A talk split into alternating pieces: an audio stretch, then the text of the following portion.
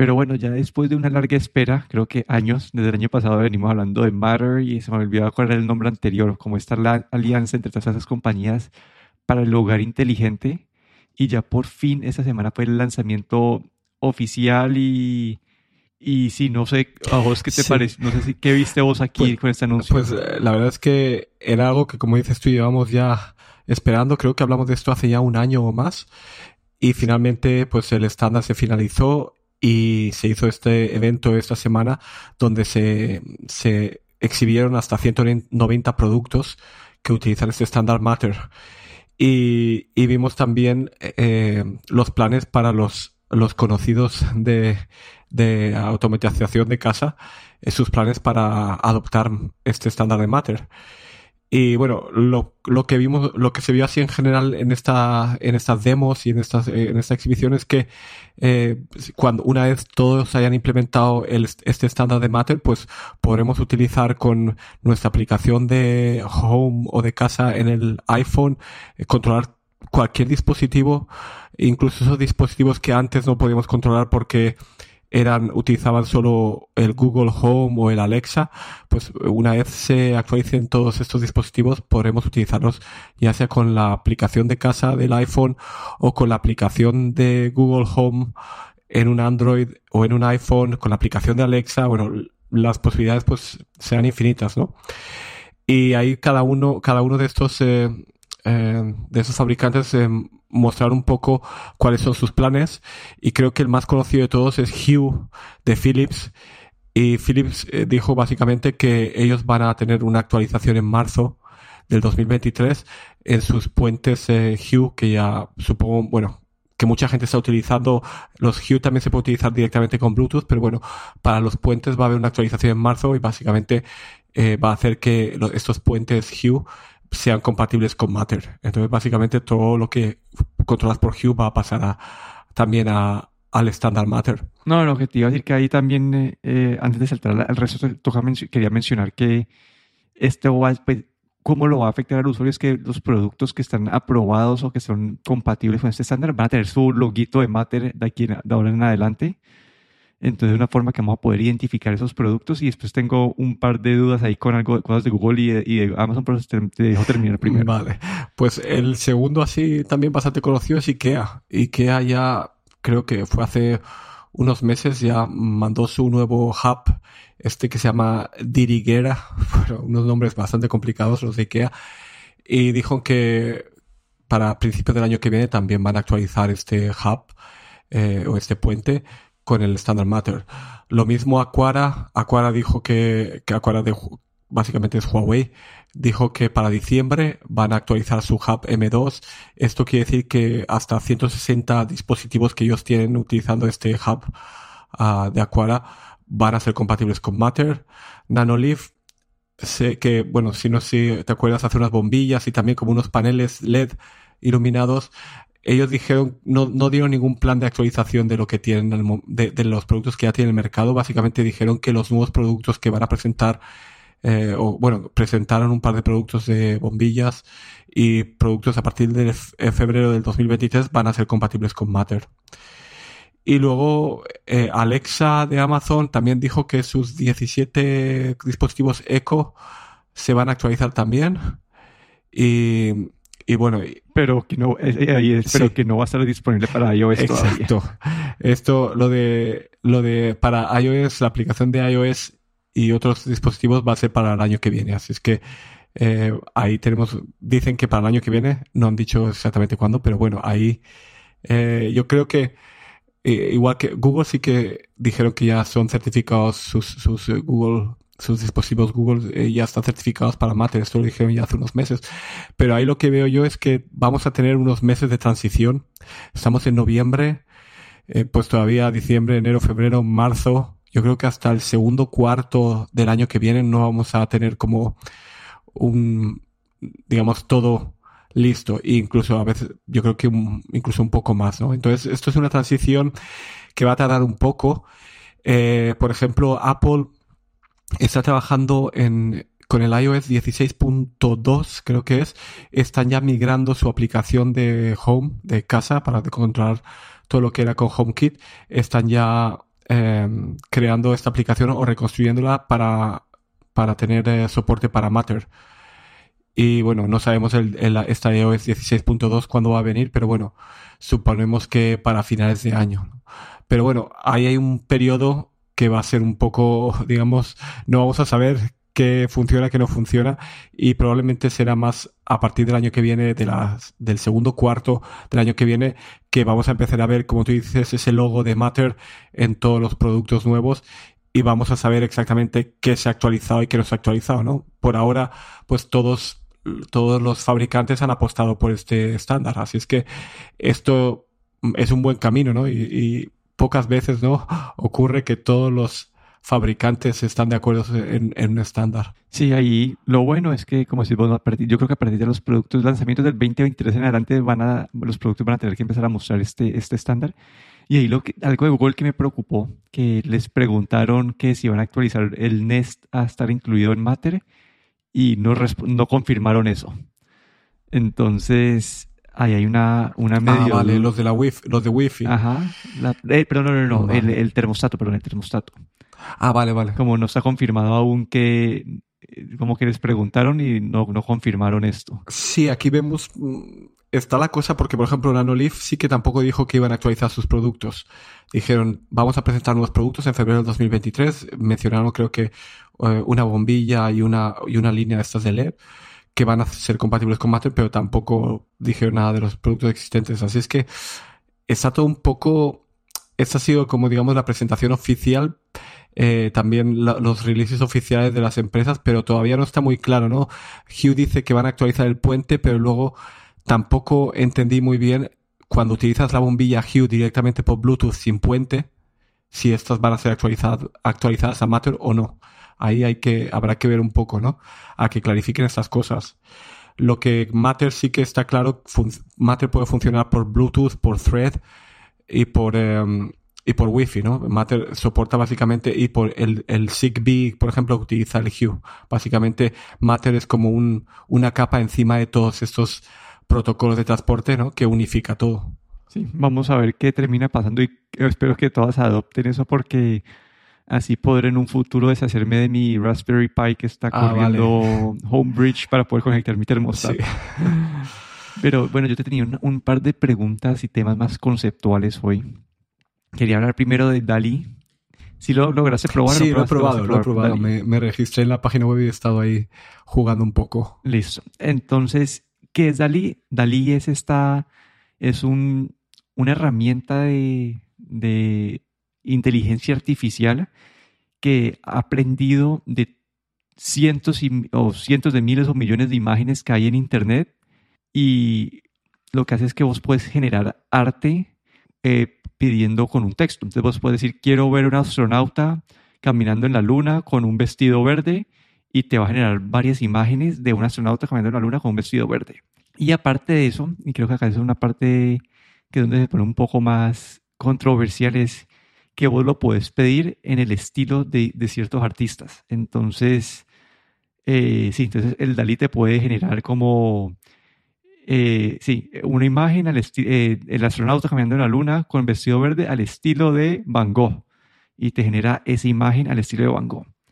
Y esto ha empezado a generar mucha, mucho ruido en la parte ética, que dicen si esto es legal, si está, este, esta, este, esta herramienta de inteligencia artificial si no está incumpliendo o afectando a los derechos o sí, o el copyright de los artistas. Entonces, ese es como el tema que básicamente yo lo he utilizado para hacer eh, cosas y, y, lo que yo, desde mi punto de vista, lo que yo, yo he logrado hacer es, con, es uno, te da ideas, como que si estás, te, que, no sé, quieres hacer el, el logo para una aplicación y no sabes qué poner, vos pues, puedes empezar a jugar con eso y te da ideas y a partir de ahí uno puede pues, refinar con, con un artista. O la otra parte es que simplemente puede, puedes hacer como arte rápido y, y, no tener que depender de ninguna otra fuente.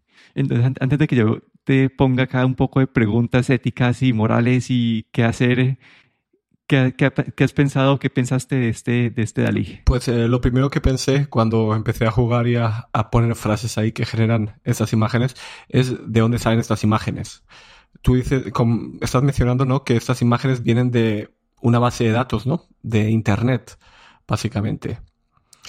Y, y bueno, aquí, empezando por ahí, dices, aquí ya hay algo eh, no sé, el copyright ya hay como una, un interrogante, ¿no? Luego generé también, eh, puse, em, eh, bueno, puse frases en las que aparecía gente, incluso caras de gente. No sé si esas caras de gente están generadas automáticamente o son caras de gente real. Hay muchos muchos interrogantes que no está muy claro. Y luego la imagen generada final, ¿vale? Que es una combinación entiendo que es una combinación de otras imágenes, ¿no? De muchas imágenes, eh, de a quién pertenece esa imagen, ¿no? Porque si cada pieza es de una persona, o incluso el estilo, como tú dices, un estilo Dalí, estilo mm, Picasso, Van Gogh, eh, pues eh, realmente estás, estás infringiendo el copyright, ¿no? Ahí, eso es lo que más me, más me, pregunto, ¿no? Porque generas una imagen y la quieres utilizar, ¿tienes el derecho de poder utilizar esta imagen como propia? ¿O cómo puedes utilizar esta imagen, no? Sí, ahí es donde yo me pongo a pensar como en la parte histórica, y eso es cuando la tecnología reemplaza algunos trabajos. Y esto ha pasado en el mundo del arte hace cientos de años, cuando llegó la cámara fotográfica y toda la gente que hacía retratos de personas perdieron su trabajo, ¿no? Entonces como que es algo que en esa parte vimos, en esa parte como de, adopción tecnológica, me siento un poco más cómodo éticamente porque es algo que simplemente ha pasado varias veces en historia y que, sí, la tecnología termina desplazando algunas profesiones y en el mundo del arte pues lo vimos que hace, no sé, antes de que se hiciera la cámara fotográfica, habían artistas que pagaban y se especializaban en que la gente se sentara y les hacía el retrato tratando de, sin, sin, poner un estilo, sino que simplemente tratando de, de, de, tomar la imagen lo más fiel posible a la realidad. Y en la parte que cuando ya hablamos de estilos, ahí es donde me pongo a dudar un poco más, porque, no sé, vos sos un artista, generas este estilo único y de la nada como que alguien puede empezar a generar tus imágenes con ese mismo estilo, pero también eso pasa como hoy en día cuando vos vas a comprar esas dupli, esas, ese arte como duplicado, que sabes que, que, el original del artista vale 200 mil dólares el cuadro, pero en las calles puedes encontrar el, eh, los duplicados por 20 dólares. Y eso pasa y como, no sé, como que, entonces ahí también tengo como esa, esa segunda parte, ese segundo punto, como que el, uno, el reemplazo tecnológico, entiendo que pues puede afectar, pero, pero es algo que, que, que pasa y de la parte del estilo, ahí es donde tengo un poco más de duda. Pero yo me pregunto cómo esta gente que ha alimentado cientos de millones o no sé cuántos millones de imágenes, poder filtrarlas. Es como, yo creo que ellos deben estar como buscando bases de datos de imágenes que estén marcadas, que tengan algún tipo de label para poder que el algoritmo lo, lo, lo, lo asocie, asocie una imagen a un texto y aparte ahí es donde generan todo. Entonces no creo que, no sé, no sé cómo, esa parte me, me pone a dudar un poco más, pero tampoco del todo, no sé. Y también siento que puede ser una, hasta una, ser una herramienta para artistas, también para alguien que entienda generar, no sé, si vos estás generando conceptos, en vez de tener que sentarte y generar todo, puedes arrancar como con ideas de esto y después es donde aplicas ya cuando tienes una idea más, más formada, ayudado por esta herramienta de inteligencia artificial, donde podrías en, verdad aplicar como tu trabajo final, no sé. Como que a mí, yo escuché este, ese tema ético, lo he visto pues en varios posts, en noticias cuando salió todo esto del Dalí y a mí no, no sé, como que no sé qué me está faltando capturar aquí, pero es, sí. No sé si a usted pega, no sé si a usted pega éticamente o no. Eh, a mí me, me ponen muchas dudas eh, y la verdad es que eh, el el, el, estilo es algo de los, de los pintores, pues que eh, básicamente si no es el cuadro, pues no pasa nada, no, un estilo es un estilo, pero, pero no sé exactamente estas bases de datos si son de, si son, eh, estas imágenes son todas de libre distribución, supongo, ¿no? Porque no, yo, yo, yo asumo que no. Yo creo que han sacado todas las imágenes como que han conseguido en internet. Entonces, esto cuando, cuando se haga, si alguna vez va, se hace público, porque ahora están en, creo que una beta del, del, eh, la, del API de programación, pero eh, en el momento en que esto se haga público, ahí van a tener que toparse con todas estas cosas, ¿no? Porque ya hemos visto en YouTube con, con la música, que no sé, con un montón de cosas, ¿no? En, en otras plataformas hemos visto estas restricciones, ¿no? Y aquí no, no van a ser menos, ¿no? Porque aunque sea un contenido modificado, eh, a lo mejor alguien puede reconocer en esa, en esa composición algo suyo, ¿no? Y ahí habría un problema. Así es que, no sé, yo creo que están yendo con bastante cuidado. Por eso, por el momento es como, está como en pruebas, ¿no? Puedes ir a la página de Dali, puedes registrarte, pero todavía mm, creo que esto no, no sé si llegará como a, a hacer algo para el público integrado en Google o, o, quién sabe, a lo mejor Google compra esta, esto y, y lo vemos integrado en Google en, en, unos meses, que yo creo que a lo mejor también es la idea de, de esta compañía, ¿no? Que sea absorbida por otra, por otra compañía más grande. No, de hecho hasta ya Microsoft está diciendo que eso lo está incluyendo esto lo está incluyendo en el, eso lo hablamos en el de Office, no sé si te acuerdas, pero Microsoft está incluyendo este, este algoritmo ya en, Bing y en su designer que están sacando. Entonces creo que eso es, no sé si es open source o cómo funciona, pero uno ya ve muchas páginas que están replicando este, diferentes modelos de este DALI. Entonces no es, no sé cómo, sí, no sé si es open source o no, pero sí, no, no, no, es, no creo que sea único. Pero digamos, yo, yo ahorita quiero, quiero hacer un app, por ejemplo, y el otro día me puse, a, me puse a jugar como que quiero logos para ese tipo de app y me sacó unas ideas chéveres, como que no tengo que... Si yo le veo utilidad y me, hasta me dio las ideas como que yo, yo he pagado... ¿Has escuchado de Fiverr o nunca has escuchado de Fiverr? No, no, no he escuchado. Fiverr es esta página que en teoría vos puedes pagar 5 dólares por, eh, por, un, por, por diferentes trabajos y yo lo he utilizado para generar logos y trabajos eh, antes pero la verdad, lo que uno paga por 5 dólares te dan basura. Como que eh, son como... No, no te dan absolutamente nada de valor y este, esta búsqueda que metí en Dalí me dio más valor que lo que he pagado en Fiverr antes. Entonces, no sé, a mí me parece que el potencial es bueno. Obviamente van a haber personas impactadas aquí y mucho de este trabajo que es low hanging como hasta, no sé, hasta yo pienso que para cuando genero los posts en la página web, eh, uno poder simplemente poner, eh, no sé, en un futuro, ¿no? todavía, todavía cuando uno busca cosas súper específicas todavía no es tan, tan bueno, pero si yo quiero buscar, eh, no sé, hasta este mismo, este mismo podcast, ¿no? Que quiero decir, imagen de Dalí y Twitter. Entonces me voy a poner el pajarito de Twitter y Dalí ahí y me, y me va a generar y, no tengo que hacer nada más y ya puedo tener la imagen sin tener que, sí, entonces no sé, como que acá yo sé que haber trabajos afectados probablemente entre más vaya, se vaya puliendo esto, pero siento que es una herramienta bastante poderosa. Lo que estoy viendo es que tiene un sistema también, cuando utilizas la API de acceso, un sistema de precio por, eh, por, eh, por cada una de las imágenes generadas. De, a ver, de, de 0.0004 dólares por por cada mil tokens que utilizan. Bueno, un, sistema así para, bueno, para, que para poder comprar esas imágenes generadas. Pero bueno, habrá que ver eh, cómo esto avanza y si realmente se hace popular. Porque, eh, como tú dices, te da una idea, pero si alguien pone la misma frase que tú, le va a dar la misma idea, probablemente. Entonces, eh, no va a ser siempre original. O, o si pones la misma frase dos veces, te da la misma ¿te da lo mismo dos veces o te da o te da siempre la misma imagen? Esa, esa parte no la he probado. Esa parte no. Sería algo como. No había caído en cuenta. para probar. Pero bueno, ese, y te tenía otro tema un poco así filosófico. Y es esta herramienta que se llama rewind.ai y es, un, es, acá voy a hacer una descripción y es una herramienta para Mac que básicamente lo que haces es que la corres y te va a grabar tu pantalla siempre que estás utilizando el computador y te va a hacer transcripciones de, de audio eh, cuando, cuando haces algo, cosas de audio. Y el objetivo de esto es que en teoría el objetivo es cuando dices, uy, yo, yo hace un mes me acuerdo que encontré esta página o esta fuente y quiero, y no me, pero no, no, la, no la puedo volver a encontrar. ¿Cómo la puedes encontrar?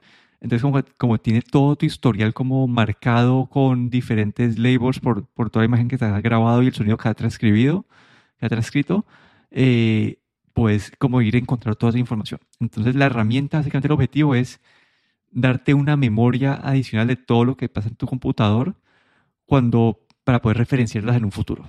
Ese es como el objetivo pero a mí me da, no sé, a mí me da pánico la parte de privacidad. No sé qué pensás de la utilidad primero antes de que veamos la parte a ver, complicada. De, la utilidad estuve viendo un vídeo de la demostración y la verdad es que es, si hoy en día todos los uh, computadores, ya sea Mac o Windows, tienen un sistema de búsqueda, ¿no? Eh, bastante potente y que buscan el historial de, de del navegador, en los documentos.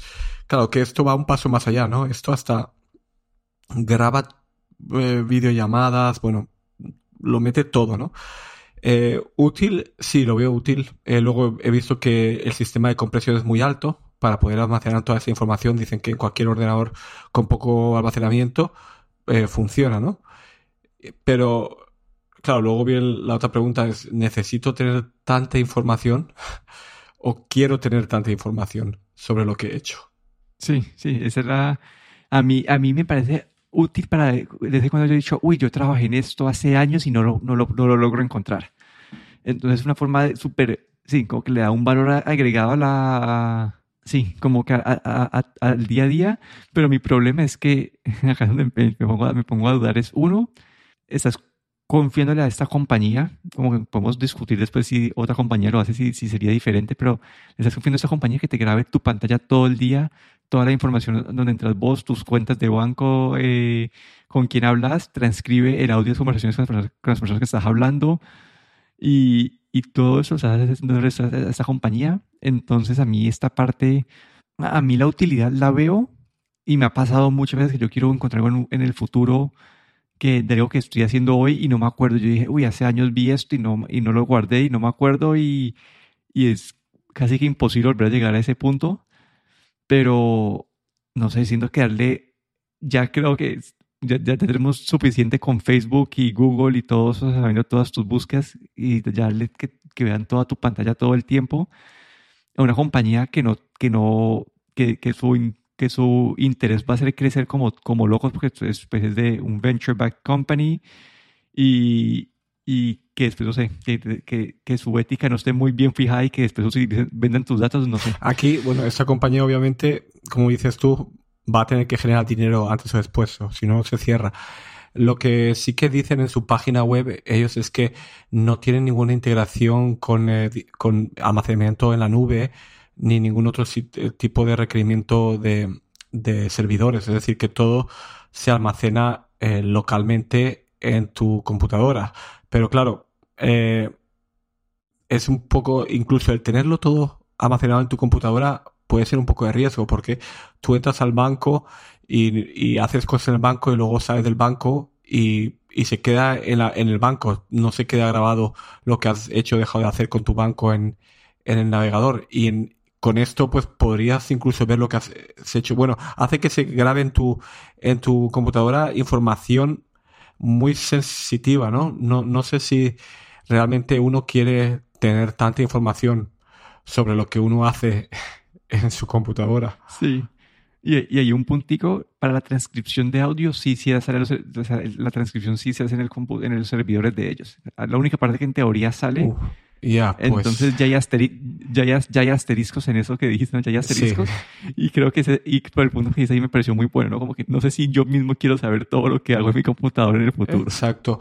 Y luego lo otro es que ahora están dando un, un early access o un uh, acceso temprano, pero esto se va a tener que hacer como una suscripción mensual. Si realmente quien la gente está interesada, supongo que eso pasará a un sistema de suscripción mensual y habrá gente que realmente lo necesita, pero como te comenté, o como, como estábamos hablando, eh, quieres tener toda esa información en tu ordenador, en tu computadora, todo el tiempo disponible. Eh, hoy en día con los, con los sistemas de búsqueda que tenemos en Windows eh, y en Mac, yo creo que da más que suficiente para acceder incluso a esa información de hace años que tienes de un email que tienes en el Outlook eh, de hace 10 años, si tienes todas las carpetas de Outlook todavía eh, en tu dispositivo local o, o en la nube de Microsoft. Pero bueno, eh, yo creo que ah, esto es como, debe haber un, mercado así como un niche, hay un mercado muy concreto que realmente necesitarán ese tipo de, de integración con la búsqueda, pero no lo veo algo como para, para todo el mundo. Sí, ahí, ahí, como para mí lo ideal, como lo que decimos, ya hay sistemas buenos y creo que lo ideal de ese sistema sería uno prenderlo cuando, cuando va a hacer actividades que lo, van a, lo vas a necesitar y después apagarlo y que solamente grabe esos momentos. Pero el problema es que uno saber cuándo lo van a necesitar y cuándo no es como casi que imposible de saber, entonces pierde un poco la utilidad. Pero sí, no, me, me pareció este concepto como un poco utópico saber que se está grabando todo en un futuro. Imagínate esa compañía que saquen la versión para realidad virtual y aumentada y como que te graben todo lo que estás viendo todo tu día en, en la calle también. Es como tener un gran hermano, ¿no?